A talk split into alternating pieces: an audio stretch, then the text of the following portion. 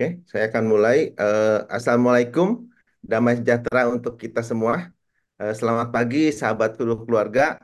Pagi ini kita kem- eh, bertemu kembali dalam acara Kultur Parenting Pagi, edisi Jumat 12 Januari 2024. Ya, ini masih awal tahun. Saya berharap semua kakak-kakak semangat, ya, semangatnya terus berkorban untuk menghadapi tahun 2024. Ya, Kul- Kultur Parenting bulan ini akan bertemakan pendidikan non formal. Nah, judul pagi ini cukup menarik ya. Tutor atau guru setarakah? Ya, kita sebagai orang tua ingin memberikan pendidikan terbaik bagi anak-anak kita. Termasuk kita akan mencarikan pengajar terbaik bagi anak-anak kita. Tutor atau guru, apa sih bedanya? Apa benar mereka setara? Diskusi pagi ini eh, akan eh, bersama dengan Kak Lili Subaryanto yang merupakan Ketua Umum Astina ya atau Asosiasi Tutor Pendidikan Kesetaraan Nasional. Ya, saya merasa Kak Lili memang orang yang paling tepat untuk menjawab semua pertanyaan di atas. Ya, karena dia sebagai Ketua Umum dan eh, punya pengalaman di sana. Jadi tambah tanpa tunggu lagi silakan Kak Lili untuk eh, memulai diskusi kita. Oke, eh, Bismillahirrahmanirrahim. Terima kasih eh, Kak Dani ya. Dani Kita nama saya. kita seumuran kayak gitu. 17 tahun. Sok Iya, muda. oh, harus selalu muda lah namanya kita pendidik itu harus muda. Tutor tuh muda semua. Ya, baiklah. eh, Assalamualaikum warahmatullahi wabarakatuh. Ini senang senang sekali diundang di kegiatan ini. Ini adalah eh, apa ya? Saya merasa saya akan yang banyak menggali dari teman-teman sebenarnya sih. Eh, melihat eh, ini kan eh, kita eh, akan selalu beriringan ya terkait rancangan undang-undang Sidinas. Nah, sebelum masuk ke ini, eh, saya akan coba perkenalan diri ya, eh, Kak Dani ya. Karena eh, tak kenal itu nampaknya bakal tak sayang juga ya. Jadi kita harus kenal dulu. Ya, perkenalkan nama saya Lilik Subaryanto, lahir di Jakarta eh, 6 Agustus eh, 19 sekian. Perlu disebut ya ya? 1976 ya, 1976. Eh, saya aktif di pendidikan non formal ya. Jadi eh, saya aktif pendidikan non formal di sejak tahun 1999 resminya itu. 97 udah aktif, cuman 99 itu resminya. Artinya eh, 99 itu kalau saya boleh bercerita itu adalah awal saya eh, sebagai tutor ya, tutor pendidikan kesetaraan ya. Eh, dulu belum ada tutor pendidikan ya. Oke, oke. Dulu belum ada tutor pendidikan, tapi namanya ya guru juga sebenarnya sih dulu ya. Karena waktu saya diminta mengajar itu eh, di sebuah apa ya sekolah sekolah malam itu eh, dulu kan masih imut-imut ya Kak Dani ya imut-imut suruh ngajar gitu umur sekitar 23 kali ya tiga ya tigaan gitu nah disuruh ngajar. Ngajar apa nih? Saya bilang karena emang saya emang dari justru suka ngajar ya. Suka ngajar anak-anak kecil ngajar eh, buka-buka les kecil-kecil gitu untuk anak-anak yang gratis. Ya kita belajar bersama matematika. Itu disuruh ngajar. Saya lihat pas saya masuk kok ini orang-orangnya kok eh, apa namanya banyak yang usia dewasa ya. Itu zaman dulu banyak yang usia dewasa. Artinya eh, ini ngajarnya gimana ya? Dulu bingung serius. Sangat bingung karena eh, awal sekali dan baru kali pertama itu mengajar untuk orang dewasa.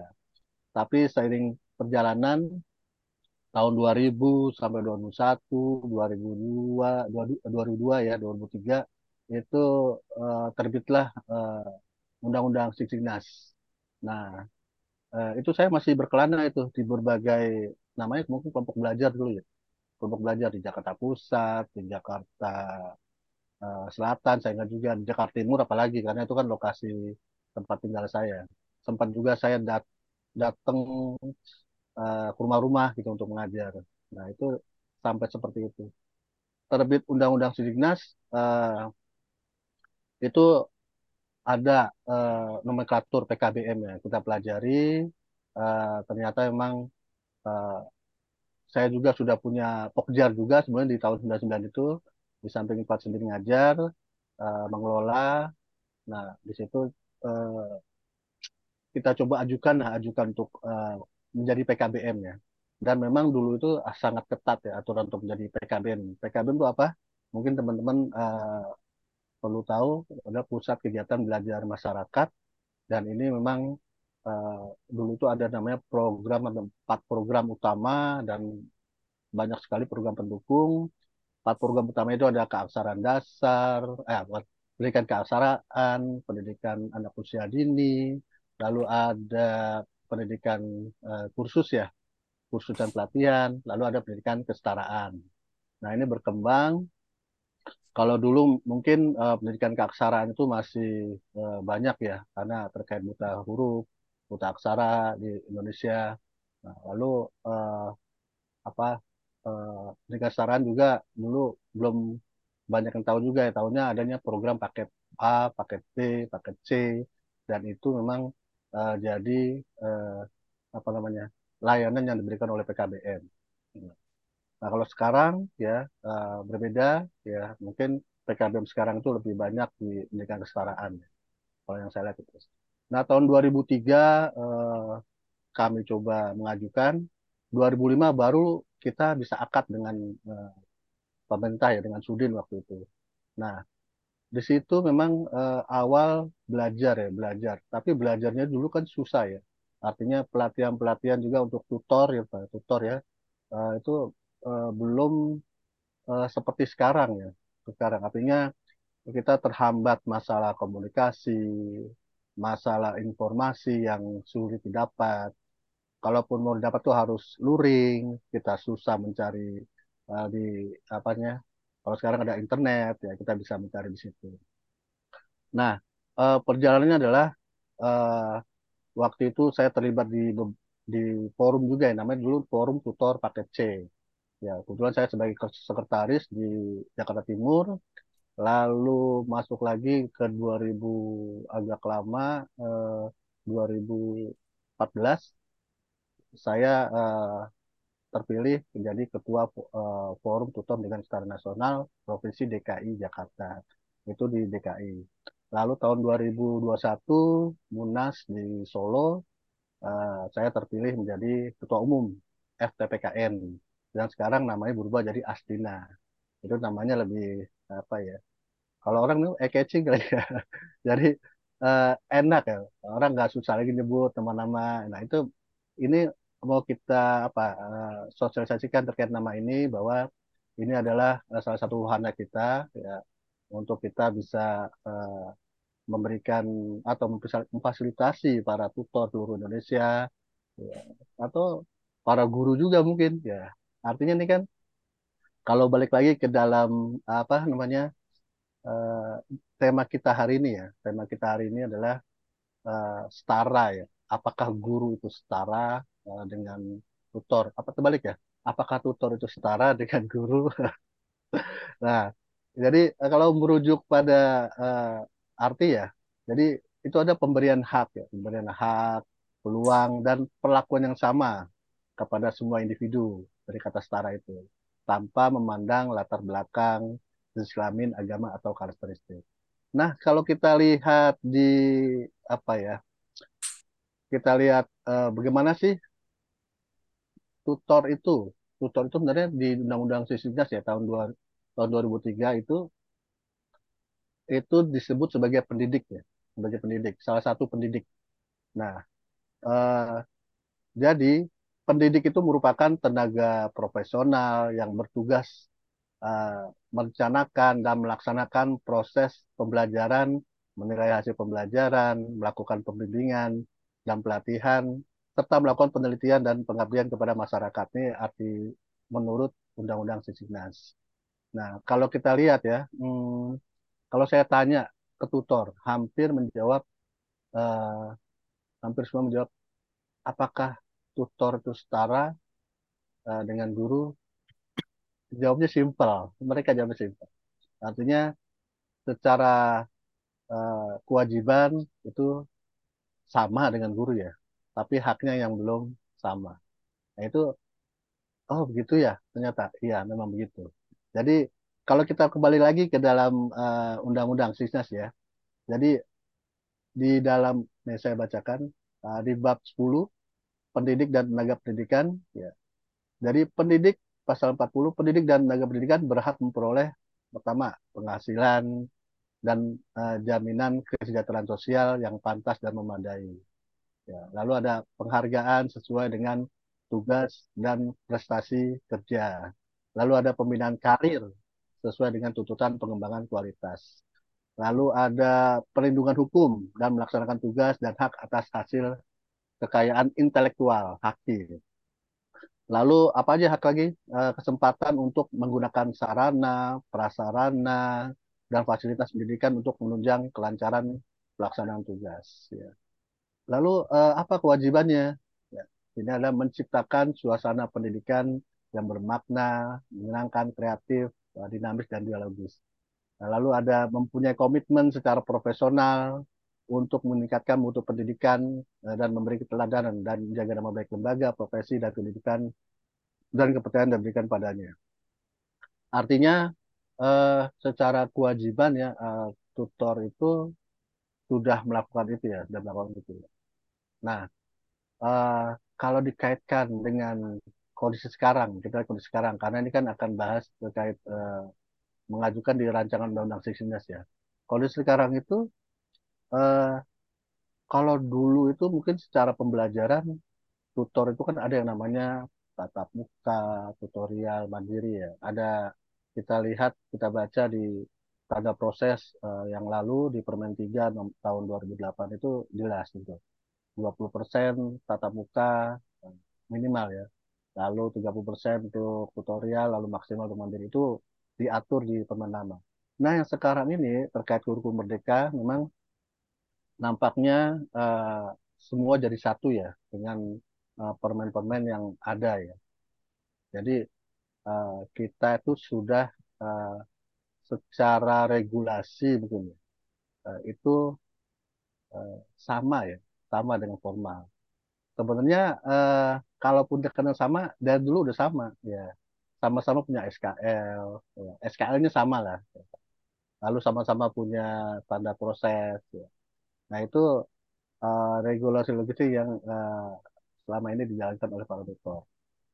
Nah, eh, perbedaannya di mana ya? Nah, jadi perbedaan dari tutor dan guru itu sebenarnya eh, diregulasi tentang standar kualifikasi dan kompetensi tutor itu eh, belum ada. Ya.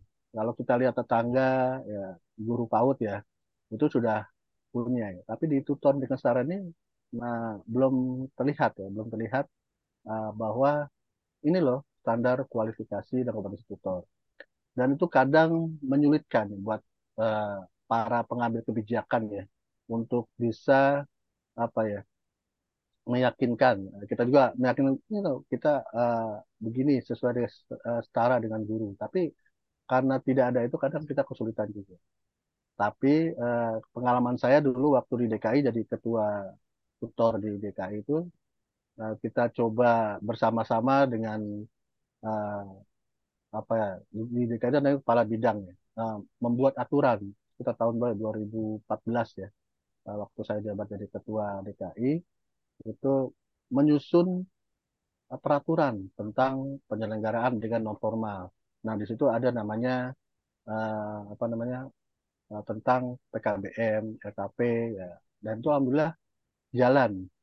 Nah aturan inilah uh, dan sudah terbit. Aturan ini menjadi dasar untuk uh, uh, Pemda ya, atau gubernur untuk menurunkan ke lebih uh, apa namanya lebih dalam kesejahteraan tutor. Nah itu alhamdulillah di DKI ya walaupun baru hanya PKBM negeri itu tutor itu sudah UMP ya UMP jadi upah uh, minimum uh, UMR kali ya regional ya. Nah seperti itu atau upah minimum provinsi. Nah, itu sebenarnya uh, kita belajar dari situ bahwa uh, regulasi itu penting dan saya uh, sangat apresiasi dengan teman-teman uh, di seluruh uh, keluarga ini melalui Kak Lovely. Ya. Ini benar nyebutnya Kak Lovely ya. Betul, ya. betul. Oh, betul. Ya, artinya juga boleh kok, Dik. D Oh, D. Ovli. Aduh, Biar muda. mudah. Iya, ini adalah tanggung jawab kita bersama sebenarnya sih. Artinya eh, saya juga eh, di sini akan pasti akan ada banyak masukan dari teman-teman. Pertanyaan yang mungkin jadi pemantik kita, pemantik diskusi kita kali ini, kita bisa lihat seberapa jauh tutor bisa melangkah. Karena kalau kita lihat tahun 2022, sempat ada yang namanya eh, rancangannya, undang-undang atau draft eh, undang-undang Sisdiknas yang sudah dua atau tiga kali perubahan. ya. Di awal terbit bulan Januari itu kita terkaget-kaget, ya. Eh, lalu terbit lagi yang draft kedua lebih terkaget-kaget lagi. Lalu draft ketiga kita udah kaget-kaget karena kita sudah dilibatkan. Pertama juga eh, Kak Lovely kan sudah eh, ikut juga kita bersama-sama ya. Artinya kita menyuarakan. Kalau tutor di draft ketiga itu udah oke banget lah udah. Kita dari teman-teman udah ini oke nih. Tapi ternyata di perjalanan itu kan nggak nggak jadi ya, nggak jadi.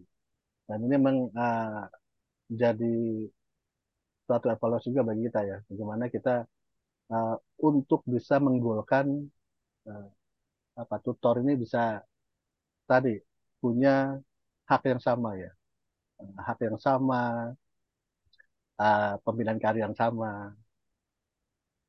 Tapi kalau saya pribadi sebenarnya sih eh, karena saya sebagai ketua umum ya, ketua umum Astina, eh, kami itu berupaya eh, sekuat tenaga dengan tim ya dengan teman-teman DPP itu untuk bisa tadi memberikan penghargaan. Kita coba penghargaan ini berupa apa? Kita adakan dulu namanya apresiasi tutor pendidikan kesetaraan. Namanya Astina dulu. Astina. Sampai sekarang nggak Astina. Udah tiga kali kita menyelenggarakan. Artinya meskipun kita sebagai eh, masyarakat, tapi kita berupaya juga bagaimana, ayo kita bikin yuk teman-teman penghargaan pada tutor. Walaupun eh, tidak melibatkan pemerintah ya. Pemerintah tetap support ya. Di awal tuh pemerintah sangat support. Lalu eh, tentang eh, penghasilan juga kita eh, di Astina itu membentuk namanya bidang dulu namanya Pokjamu ya kelompok kerja mitra usaha dulu ya namanya sekarang karena namanya berubah jadi Astina itu ada perubahan eh, karena bukan pekerja lagi masuk ke dalam bidang bidang eh, bidang kewirausahaan mitra dan kewirausahaan nah itu yang kita dorong teman-teman juga bisa eh, berpenghasilan di sana sebenarnya selain sebagai tutor ya Eh, cuma memang ini prosesnya pasti sangat panjang, sangat panjang. Tidak mungkin tahun dua tahun. Gitu.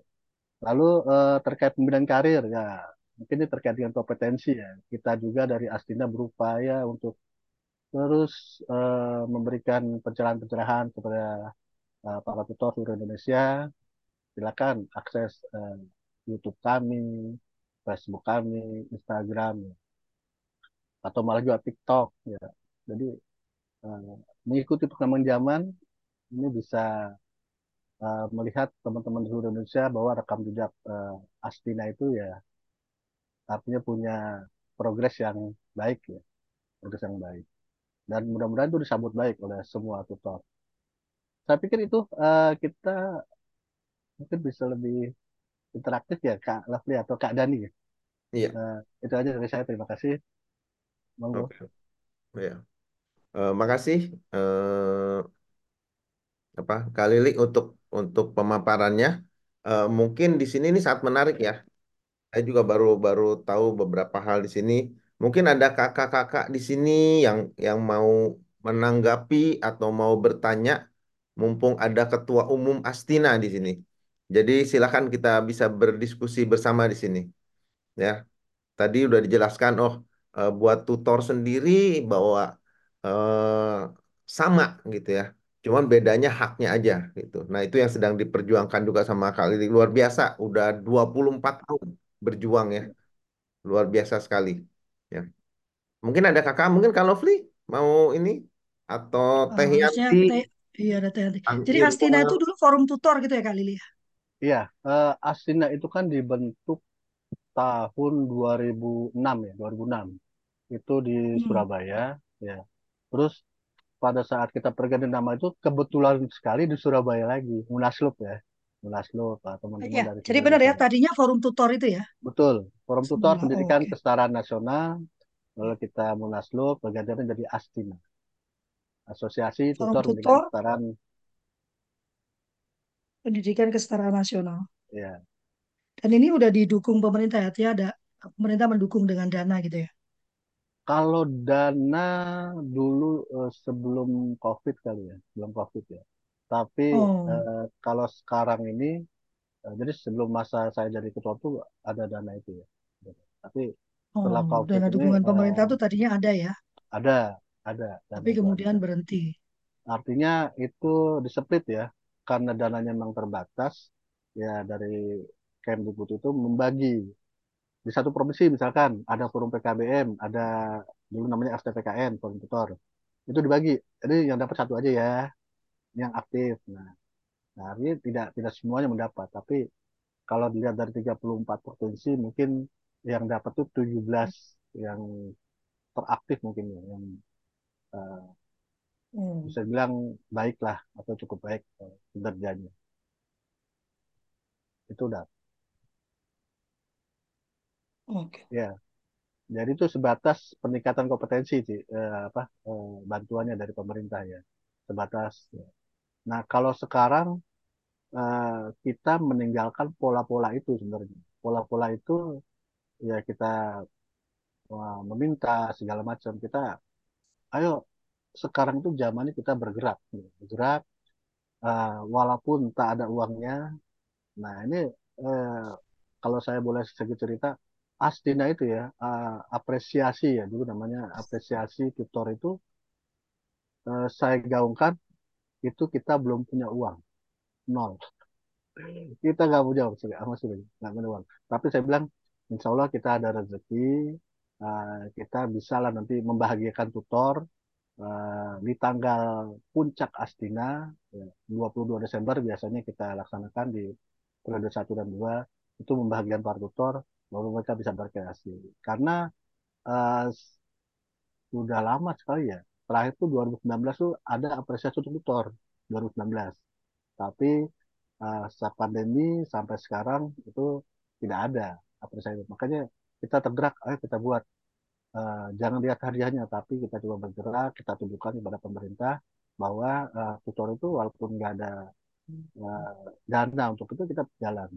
Dana dari mana? Nah itu tadi kita buat namanya bidang-bidang, bidang mitraan, uh, wirausahaan, itu nanti bisa atau melalui program-program yang uh, apa ya namanya? Kalau kita nyebutnya uh, Vikomtara Premium. Ada Vikomtara reguler, ada Vikomtara Premium. Vikomtara reguler ya uh, terkait peningkatan kompetensi yang uh, biasa, tapi kalau udah Vikomtara Premium itu yang memang berbayar ya. Biasanya kita laksanakan selama sebulan kegiatan itu dan teman-teman bisa ikut melalui uh, apa? Itu kita apa? Uh, blended kali ya. Jadi kita pakai LMS juga, pakai Zoom juga, pakai WA juga. Ya. Uh, pokoknya uh, tutor tuh nggak harus belajar langsung directly, tapi bisa juga belajar mau LMS kita siapkan itu bisa belajar, bisa nonton ulang, uh, di YouTube juga bisa nonton ulang. Jadi memang kita coba upayakan -hal seperti ini bisa jadi uh, apa ya bahwa tutor tuh bisa bergerak, bergerak. Soalnya kalau kita nggak bergerak, kita akan dianggap pasif. Kalau kelihatan pasif, maka dianggap tidak ada, tidak eksis. Bagaimana kita mau dianggap orang eksis, tapi kita sendiri nggak mau bergerak. Nah ini yang coba kita lakukan dari DPP Astina, agar bisa kita terus bergerak, bergerak, uh, walaupun sedikit, tapi itu bisa terlihat. Nah, karena kita pernah pengalaman tahun 2019 itu pengalaman pahit ya. Tempat uh, Dikmas itu di cut ya di cut uh, di PP-nya itu 81 atau 82 gitu. Uh, apa namanya? Tidak ada. Ah santai nanti juga permennya ada gitu kan di kita coba uh, nanti juga ada deh di permen. Ternyata di akhir Desember terbitlah permen yang benar-benar tidak menyebut nomenklatur Dikmas nah itulah kita bergerak dari forum tutor forum uh, pengelola LKP ya. Ya itu uh, bersatu padu forum PKBM juga ya. Ini tiga forum besar ini yang uh, kita bergerak uh, mengadakan rapat-rapat di Jakarta. Kita undang-undang prof-prof. Kita sowan juga uh, ke DPR nah artinya gerakan ini memang gerakan yang uh, masif ya. Dan hebatnya lagi ini didukung oleh mahasiswa. Mahasiswa PLS ya masuk sekolah. Jadi apa banyak unsur ini makin meyakin kita bahwa gerakan ini bukan gerakan politis ya, tapi gerakan memang untuk bagaimana mengembalikan hikmas ya. Karena eh, apa ya kita naif ya kalau dibilang nggak apa-apa nggak ada namanya kok tadi itu enggak. Jadi nomenklatur itu penting untuk ada di regulasi. Kalau nama kita nggak ada ya kita akan nggak diurus. Seperti eh, misalkan ada warga belajar kita nggak ada namanya di di list kita ya di daftar warga belajar kita nggak akan ngurus dia orang di bukan warga belajar kita. Sama dengan dengan kita kita itu misalkan pendidikan kesetaraan. Alhamdulillah masih ada di PP 57 ya PP 57 uh, untuk standar nasional pendidikan itu masih menyebut ada kesetaraan ada PAUD. Nah nah kesetaraan itu masih ada. Terus uh, di standar pelayanan minimal juga sama. Ada juga penyebutan kesetaraan. Dan juga ada penyebutan kata tutor. Artinya ini masih tetap terjaga meskipun kalau kita search uh, dengan uh, fiturnya itu uh, minim ya. Kalau kalau saya search di undang-undang Sisdiknas penyebutan nama tutor itu cuma sekali tutor udah itu udah pendidik kalau di PP itu uh, lumayan banyak mungkin ada 30-an ya. Uh, 30 kali. Ah, enggak kalau kesetaraan 30-an tapi kalau tutor memang sedikit ya. Tapi kalau pendidikan kesetaraan karena dia masuk dalam standar nah itu. Jadi masih terjaga sampai sekarang. Tapi memang yang hilang itu nama PKBM-nya dan itu apa ya nah, seperti apa prosesnya saya kurang paham. Nah, kenapa nama PKBM hilang tapi uh, sekarang ini yang masih ada itu namanya pendidikan kesetaraan termasuk di akreditasi ya ke depan nanti kan lebih banyak yang namanya uh, program jadi ke program. Jadi dua mulai 2024 bukan satuan lagi nanti ada akreditasi nah, akreditasi itu ya program ya program paket A sendiri program paket B sendiri. Teknisnya gimana? Ya teknisnya kita tunggu panduan dari ban PDM ya sebagai yang mengeluarkan kebijakan begitu kak lah Nah, sebetulnya pertanyaan dasarnya kak, uh, apa sih uh, perbedaan antara tutor dengan guru? Kan pasti dari awal di Undang-Undang Sisdiknasnya saja disebut dua ya, meski anehnya Undang-Undang perlindungannya cuma guru dan dosen ya. Tapi ya. kan berarti harusnya ada perbedaan yang cukup signifikan ya antara tutor dengan guru gitu. Nah, apa sih menurut Astina ini bedanya sehingga tutor itu disebut tutor, lalu guru itu disebut guru gitu? Ya, uh, jadi mungkin ya kalau kita saya ngobrol dengan orang-orang lama ya, suasana kebatinan itu memang tadi ada perbedaan ada antara pendidikan formal, eh, non formal, informal. Nah artinya mungkin ya mungkin itu ada prioritas di sana. Prioritas, uh, prioritas apa dalam hal dalam hal pendanaan. Kalau saya lihat ya pendanaan bahwa prioritasnya itu lebih ke formal dulu dan itu nampaknya uh, tidak cuma ada di nasional ya uh, sampai ke tingkat uh, provinsi sampai ke tingkat uh, kabupaten kota itu uh, prioritas itu uh, berjalan karena memang uh, kita kami sadari regulasi terkait tutor itu belum kuat tadi terkait standar kompetensi, standar kualifikasi itu belum ada mas sekarang.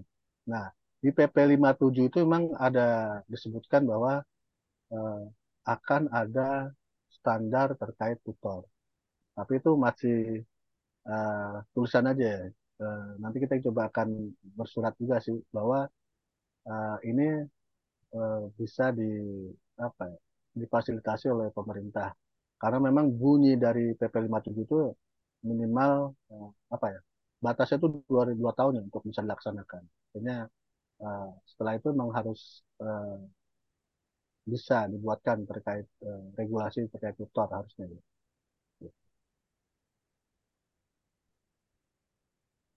Menarik. Ya, Mungkin ada kakak-kakak lain, yaitu itu yang eh, sekarang ini di asosiasi berapa banyak kali yang jadi anggota asosiasi? ya. Kalau total ya di, di Dapodik itu ya, di Dapodik itu kan ada 40 ribuan, 40 ribuan tutor. Hmm, Tapi ya 40 ribuan tutor seluruh Indonesia. Dan itu masih sedikit. Ya. Kenapa sedikit? Kalau kita melihat eh, data PKBM ya, data PKBM itu ada sekitar hampir 10 ribu ya, hampir 10 ribu lah.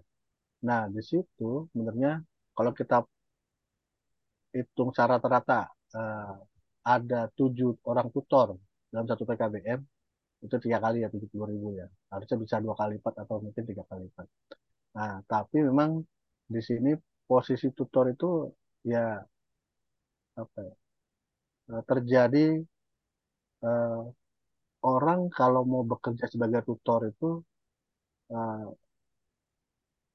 harus punya prinsip ini adalah ibadah ya, ibadah, ibadah, ibadah, ibadah, ibadah.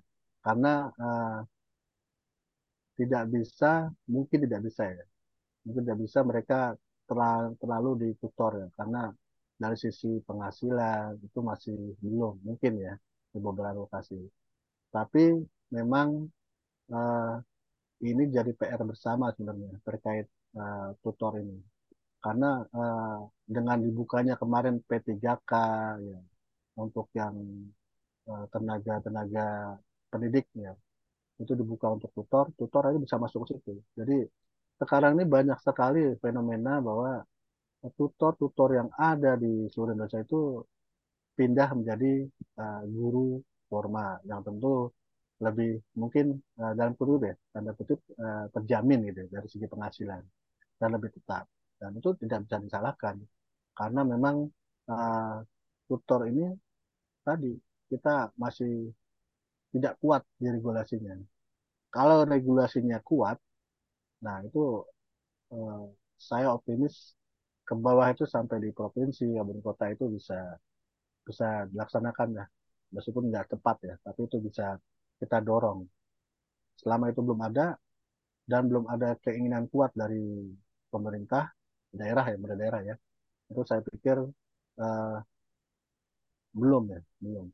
Ya kalau dulu zaman di DKI itu memang pemerintahnya sangat uh, aktif dan itu dibuatlah uh, regulasi terkait uh, tutor ya terkait PKBM nah itu jalan karena memang itu amanah ya buat para pemangku kebijakan. PR satu sebenarnya regulasinya harus uh, kita kita perbaiki ya, kita revisi. Dan ini forum-forum seperti ini yang saya pikir bisa kita bisa sama-sama uh, merancang ya, merancang. Mungkin nanti juga uh, kalau kita ketemu lagi di event yang kita menyuarakan bahwa inilah pentingnya uh, pendidikan kesetaraan, program paket ABC. Begitu keadaan. Cuman saya rasa yang paling penting adalah kalau dulu ya kami bicara pendidikan non formal itu kan kami berusaha menunjukkan perbedaan kami dari formal ya uh, bahwa ada apa ada perbedaan uh, setara itu kan tidak berarti sama ya Kak Lili ya setara Ya. itu kan bukan sama ya setara itu artinya punya punya hak yang setara ya tapi Ya. tidak menjadi Ya. uh, dan dan non formal yang uh, yang bisa saya sampaikan ya yang ada di bawah Sapena gitu ya. Saya rasa juga perlu mendiskusikan nanti kami juga bersedia diajak berdiskusi gitu ya. Sebetulnya mengapa tutor itu menjadi tutor gitu loh. Mengapa tutor bukan guru atau guru bukan tutor. Nah, sehingga kalau nanti kita perjuangkan masuk ke revisi undang-undang guru dan dosen gitu ya. Nah, itu ada jejakan yang pijakan yang kuat gitu kan. Mengapa itu tidak sama dan saya yakin dan percaya tutor itu bukan guru gitu. Dan guru bukan tutor karena eh, apa karena situasi kondisi di pendidikan non formal itu kan sangat berbeda ya. Saya tidak mau mengatakan agak berbeda. Menurut saya sangat berbeda gitu dibandingkan dengan pendidikan formal. Saya tidak mengatakan mana yang lebih baik ya.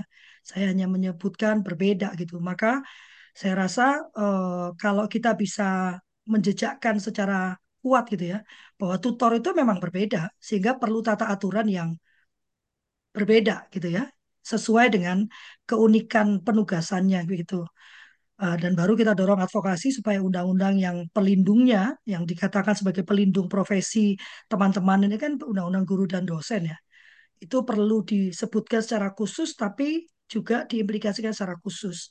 Saya malah ngeri uh, kalau PP 57 sudah menyebutkan tentang standar tutor, uh, tapi kemudian kita belum punya standar kita sendiri, nanti teman-teman di daerah, PKBM di daerah akan kesulitan mencari tutornya gitu ya. Karena di homeschooling pun uh, perjuangan saya setengah mati itu menahan supaya tidak disebutkan ada kata S1 untuk orang tua misalnya atau untuk mitra ya. Karena kalau harus S1, maka tuntutan saya ke pemerintah adalah memastikan semua orang tua atau semua ibu itu bisa mendapatkan pendidikan sampai S1 kalau perlu gratis gitu kan. Baru boleh pemerintah mengeluarkan peraturan yang mengatakan pelaku homeschooler orang tua itu minimum harus S1. Nah, hal-hal seperti ini nih menurut saya jebakan Batman ya kalau bicara dengan pemerintah gitu ya. Seolah-olah bersikap baik memberikan standar yang nantinya bicaranya adalah meningkatkan uh, kualitas tapi nanti malah menjadi belenggu karena uh, kita yang di lapangan yang, yang tahu uh, apa penerapannya ya kekasan kita dan mengapa kita ini berbeda dari teman-teman yang di formal. Jadi mungkin nanti uh, Asapena gitu ya Kak Lili ya, mungkin teman-teman dari PKBM bisa duduk bersama gitu kan dan menyusun dulu gitu. Apa sih sebetulnya kenapa uh, Kak Lili ini disebutnya tutor gitu? ya dan mari kita singkirkan bahwa mungkin pendanaan nah itu yang harus kita perbaiki gitu kan kalau itu memang bicara anggaran mari kita bicara bahwa kita memang berbeda berbeda. Lalu Kayanti nih yang jago advokasi anggaran ya. Baru kemudian kita melakukan advokasi anggaran ya. Karena saya memang sangat percaya anggaran untuk kesejahteraan guru dan peningkatannya itu harusnya tidak berada di 20% biaya pendidikan tapi berada di belanja negara untuk uh, apa karyawan ya untuk untuk pekerjanya gitu. Dengan begitu teman-teman juga terlindungi oleh undang-undang uh, ketenaga kerjaan ya gitu ya. Uh, dan sehingga 20 persennya bisa sebesar-besarnya dicurahkan untuk kepentingan anak didik, bukan lagi uh, tenaga kependidikan atau uh, tenaga pendidikan gitu ya. Karena dia sebetulnya kan pegawai negara gitu ya. Pegawai negara ya harusnya disatukan dengan pegawai negara yang lainnya, ASN yang lain ya, supaya dananya jadi besar gitu ya. Itu sih menurut saya Kak Lili ya. Mungkin ini PR kita bersama nanti ya. Kita duduk bersama dan benar-benar menjejakkan tutor itu pada posisi terhormatnya gitu. Uh, mengapa kita menyebut diri kita tutor gitu kan? Bukan menyebut diri kita guru. Kita cari filosofi dasarnya gitu kan. Dan kemudian mengajukan advokasi terkait uh, perlindungannya gitu ya. Dan pemberian haknya nantinya gitu kan. Kalau nggak ada perlindungan ya haknya ya akan terus terlanggar mungkin ya. Kata Yanti yang mau disampaikan Kak ini tuh Pak DG Max Lasa sudah membuka kamera mungkin mau. Iya, saya matikan karena suara agak kurang bagus ya. Baik, terima kasih. Izin moderator. Assalamualaikum warahmatullahi wabarakatuh. Waalaikumsalam warahmatullahi Ya, perkenalkan Pak Ketua Umum, saya Sekretaris DPW Astina Sulawesi Selatan, Demak Lasa yang sebentar tanggal 21 ini Pak Ketua Umum ini kami minta sebagai pem, uh, keynote speaker dalam rangka seminar untuk pembicara kunci nanti tapi suratnya mungkin uh, panitia mengirim ya nanti salah satu dua hari ini dikirim suratnya. Ya. baik menarik hari ini kita saya di perjalanan saya sempat minggirkan dulu dan memang seperti apa yang dikatakan tadi Pak Ketua Umum ini saya juga dari 2004 sudah mulai aktif sebagai pengajar dalam hal ini tutor. di samping tugas pokok saya sebagai guru dan alhamdulillah sekarang saya beralih di kampus sebagai dosen. Jadi uh, perbincangan kita tadi yang perlu digarisbawahi yang seperti sekarang ini kan eh, PKBM juga itu sudah satuan pendidikan. Apa bedanya dengan uh, sekolah formal? Sama-sama satuan pendidikan. Uh, di PKBM sendiri itu sudah mendapat haknya sebagai pengelola dalam hal ini mendapat BOP. Begitu juga di sama dengan di sekolah itu namanya BOS. Dan cukup uh, signifikan pembiayaannya. Tinggal ini betul, tutor ini menariknya. Kenapa dikatakan tutor, kenapa dikatakan guru. Sama juga uh, di kampus itu kalau di UT, yang direkrut itu ada dosen, ada tutor. Saya sebagai tutor karena saya bukan home saya di sana. Jadi ini menarik kata tutor, di samping tadi juga Pak uh, Ketua Umum sudah menyampaikan juga tutor juga ada juga istilah membimbing.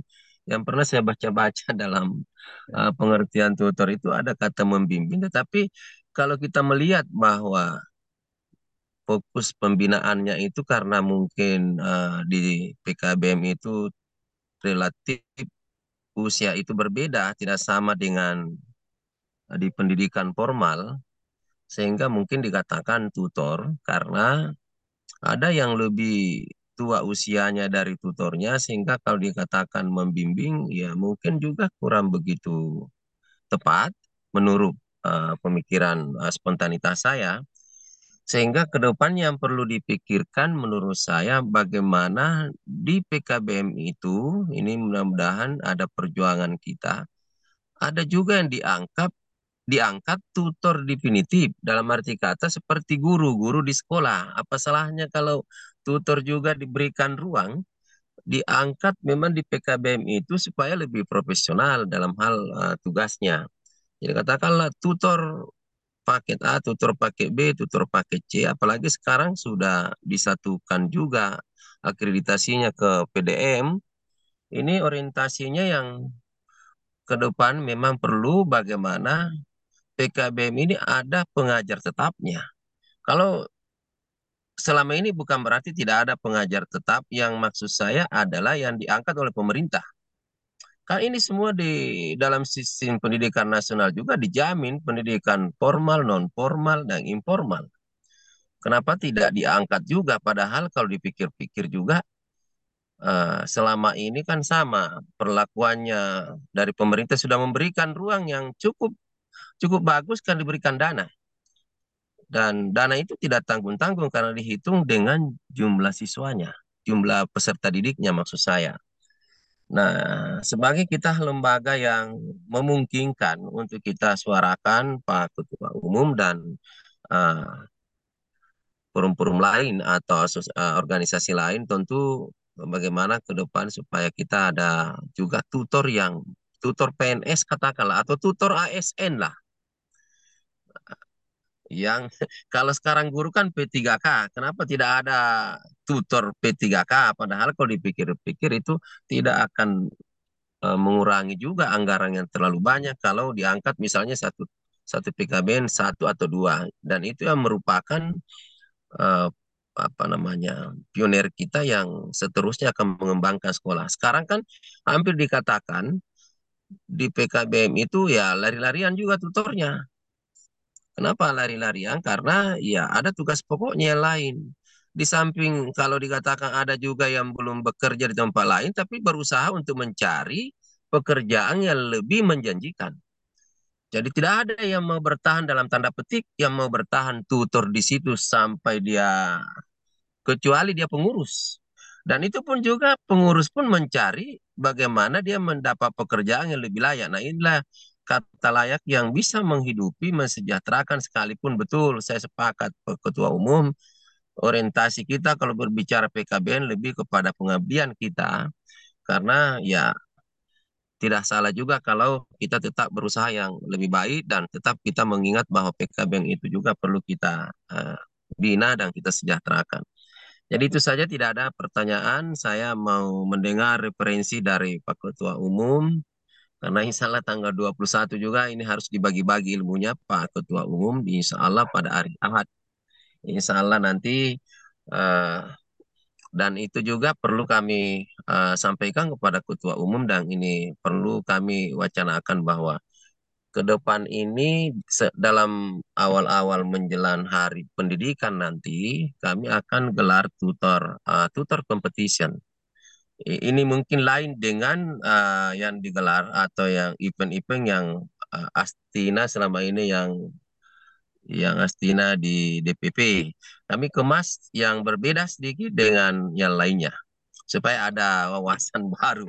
Terima kasih itu saja moderator diberikan kesempatan. Saya sangat berterima kasih bisa memberikan komentar dan memang saya batin saya kalau sudah bicara tutor pasti kalau ada kesempatan saya memanfaatkan waktu itu.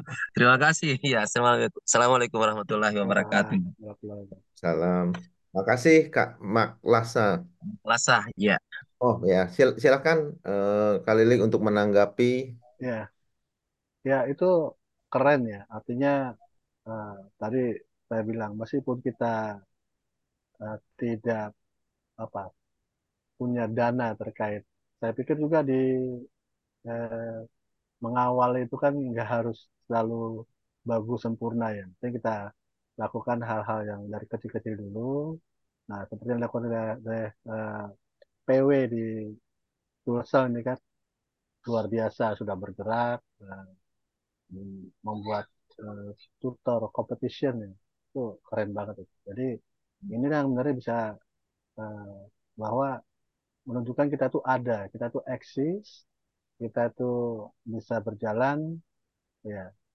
Dan kalaupun ada namanya guru penggerak, ya, guru penggerak, nah uh, guru penggerak sesungguhnya itu ada di tutor karena kita bergerak tanpa ada tadi dukungan dari pemerintah mungkin ya ada mungkin uh, tidak berupa apa namanya dana misalkan tapi kita bergerak bergerak sendiri bahwa tutor itu ada tutor itu eksis dan itu uh, diharapkan terus berlanjut uh, kita menyuarakan keberadaan tutor uh, karena kalau kita tidak bergerak kita akan selalu dianggap tidak ada nah itu yang jadi pemahaman saya.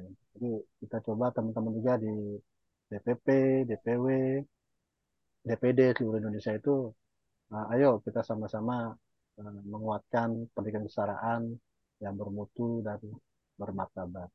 Itu keadaan. Ya. Iya. Terima kasih. Terima kasih. Uh, Jadi mau nanya ya kali ya. Ya. Bukankah PKBM itu memang dari masyarakat ya, jadi bukan dari pemerintah. Satu-satunya PKBM yang sebetulnya uh, tata aturan awalnya itu kan bukan PKBM negeri ya. Tata aturan awalnya itu kan dibentuk untuk menjadi percontohan ya. Uh, apa namanya itu SKB. Ya. Nah, ini SKB. Menarik, nah, SKB itu baru tutornya adalah uh, dibayar oleh pemerintah kan.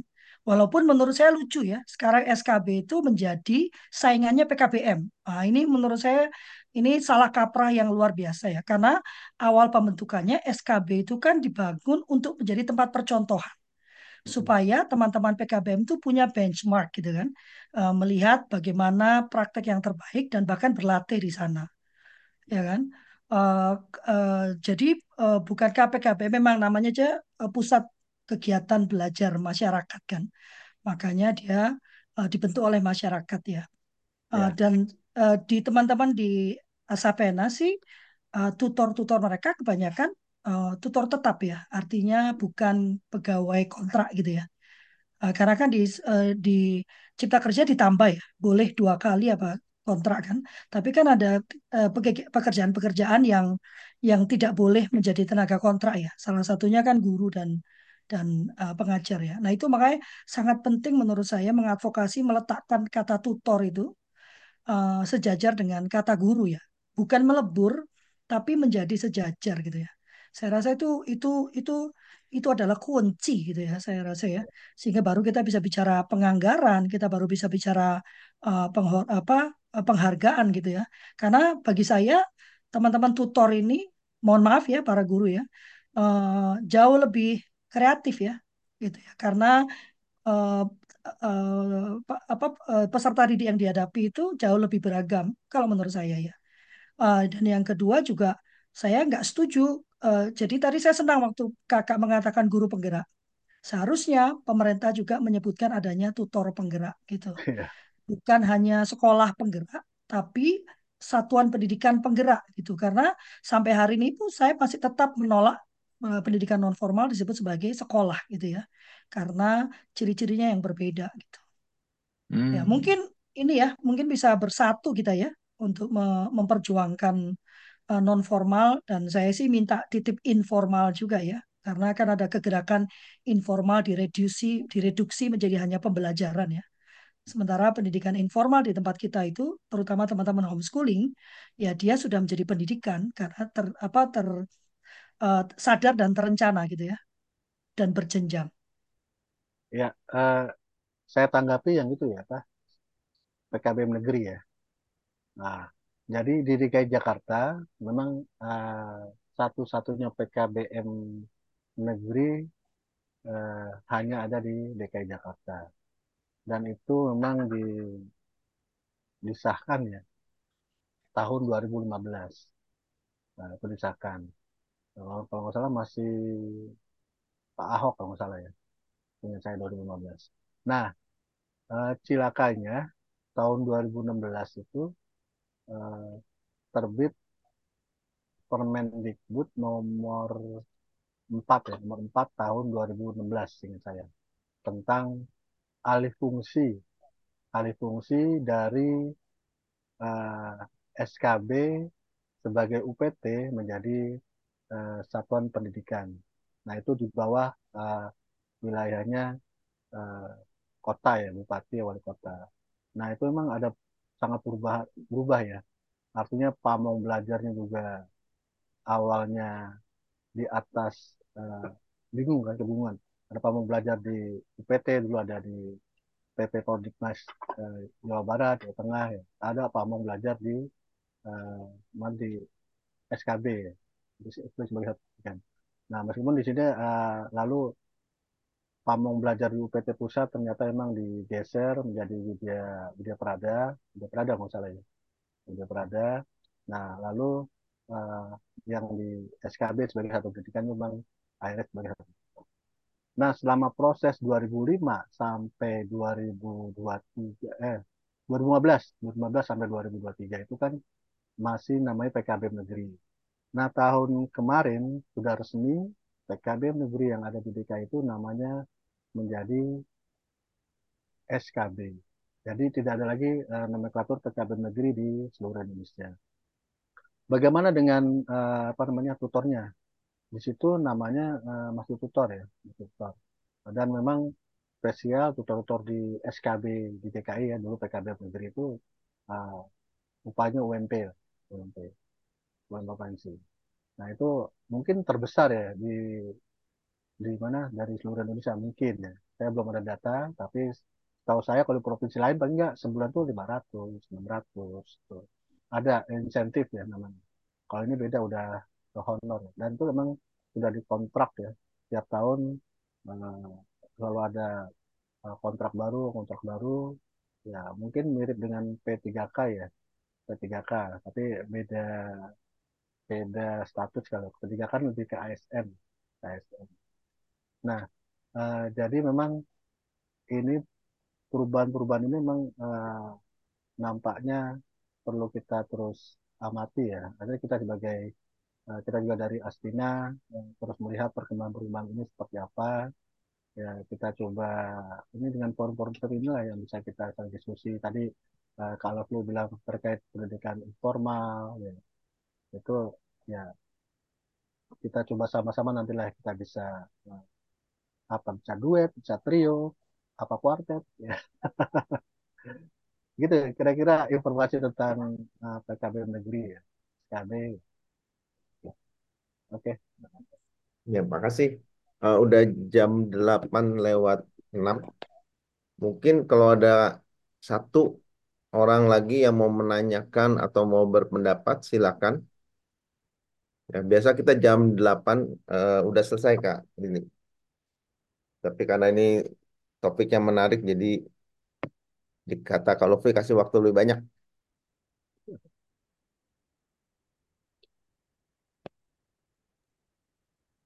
Yang lainnya Kak Irwan, Kak Yanti ini banyak Ya, nih. biasa Kak Irwan, Kak Eh, Yanti berkomentar, terutama Kak mm-mm. Yanti. Kak Yantinya lagi dalam perjalanan katanya. Oh, dalam perjalanannya. Ya, Nah, ya, ini hmm, aja Apa itu apa? Kak Yanti? wah, Kak eh Yanti. Mohon maaf tadi memang ini apa eh, ada sambil diskusi khusus nih dengan eh, BPMP. Em, ya terima kasih Kak Lili dari eh, sebagai Ketua Astina sudah hadir di eh, sini menyampaikan eh, terkait eh, kesetaraan eh, posisi posisi atau apa ya kondisi kerja lah lebih tepatnya ya eh, bagi eh, tutor kita Eh, sesuai dengan rekomendasi ILO UNESCO terkait dengan eh, kondisi kerja guru gitu ya eh, pendidik lah dalam hal ini memang eh, ini diadopsi eh, secara secara apa ya eh, terhormat di dalam Undang-Undang Cipta Kerja juga ya. Eh, tadi Kak Lovely juga eh, menyampaikan kalau kalau untuk yang bekerja di pendidikan itu tidak tidak ada istilah kontrak seharusnya gitu ya meskipun eh, pada saat eh, berhadapan dengan eh, lembaga atau satuan pendidikan yang diselenggarakan masyarakat eh, tetap tetap eh, posisinya memang eh, sebagai tenaga kerja ya Kak. Kak Lili, Kak Lovely, Kak Dani dan eh, kawan-kawan gitu ya. Sehingga em, apa ya eh, upaya untuk eh, mendorong agar eh, kondisi kerja tutor eh, ini juga terlindungi ini eh, perlu menjadi perhatian eh, kita eh, bersama gitu. Tidak bisa lagi di, eh, di diserahkan kepada eh, pihak lain. Dalam hal ini tentunya eh, Astina sebagai asosiasi eh, tutor Indonesia ini men- bisa menjadi apa ya sandaran bagi para tutor di seluruh Indonesia untuk bisa bersama-sama memperjuangkan eh, hal ini. Tidak menunggu tapi benar-benar berinisiatif untuk merumuskan kondisi kerjanya benar-benar diperbaiki, bisa setara seperti penghargaan terhadap pendidik lainnya dalam hal ini guru dan dosen begitu ya, tapi eh, tidak memberangus kekhasan eh, pendidikan eh, non formal yang eh, justru saat eh, di pemerintah kok guru di dalam eh, kebijakan eh, Merdeka Belajar gitu ya. Eh, satu hal yang yang apa ya kita kedepankan saya dan Kalafli khususnya terkait dengan pendidikan non formal ini adalah eh, peserta didik benar-benar bisa eh, merdeka untuk eh, memilih eh, model model pembelajaran seperti apa yang khas bagi dirinya agar bisa tumbuh kembang sesuai minat, bakat dan eh, kemampuannya. Sesuatu yang sulit untuk eh, kita perjuangkan penuh di di eh, pendidikan eh, formal atau di eh, sekolah karena eh, di situ ada penyeragaman gitu ya, ada ada standar-standar yang rigid yang harus di dipatuhi. Nah, bagaimana teman-teman di eh, eh, Astina khususnya bersama forum eh, PKBM eh, nasional secara umum ini bisa bahu membahu untuk untuk eh, memastikan eh, perbaikan kondisi kerja tutor ini eh, bisa diperjuangkan dengan eh, tepat guna, tepat sasaran, tapi juga tadi ya tidak menghilangkan kekhasan pendidikan eh, non formal di dalam eh, pembelajaran yang eh, memerdekakan. Itu aja sebagai eh, ininya ya, penguatnya ya. Terima kasih sekali lagi. Silakan. Terima kasih, eh, Teh Yanti. Eh, tadi Kak Irwan mau berkomentar? Iya, ya tadi nyimak terus karena saya juga untuk saya ini baru ya Kak Riri eh, Ya, sampai buka ChatGPT tuh gitu yang bandingin mungkin dari segi peran, tanggung jawab, eh, tempat eh, mengajar dan seterusnya gitu. Hanya yang terpikir sama saya kayak tentunya tutor ini punya eh, sertifikasi ya Kak Riri ya, harus certified gitu ya. Ada. kalau mungkin bisa dikatakan sedikit dan ada Kak. apa yang jadi apa namanya kompetensi kompetensi utama dari seorang tutor. Terima kasih. Ya, eh, untuk langsung saya jawab aja ya. Ya, untuk eh, sertifikasi jauh, eh, Kak Irwan. jauh sekali ya. Karena di standarnya aja kita belum punya. Standar kualifikasi standar kompetisi belum punya. Itu aja. Kalau untuk punya ya kita akan bergerak gitu. Kita nanti buat namanya mungkin LSK tutor mungkin ya.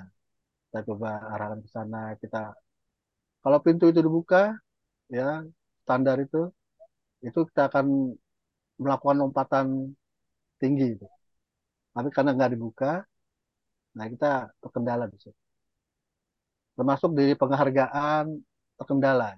Artinya uh, kemarin itu sempat uh, ada namanya apresiasi ya di direktur di dirjen GTK itu awalnya sempat masuk dalam pembahasan tapi tiba-tiba mental. Artinya memang kurang kuat di regulasinya.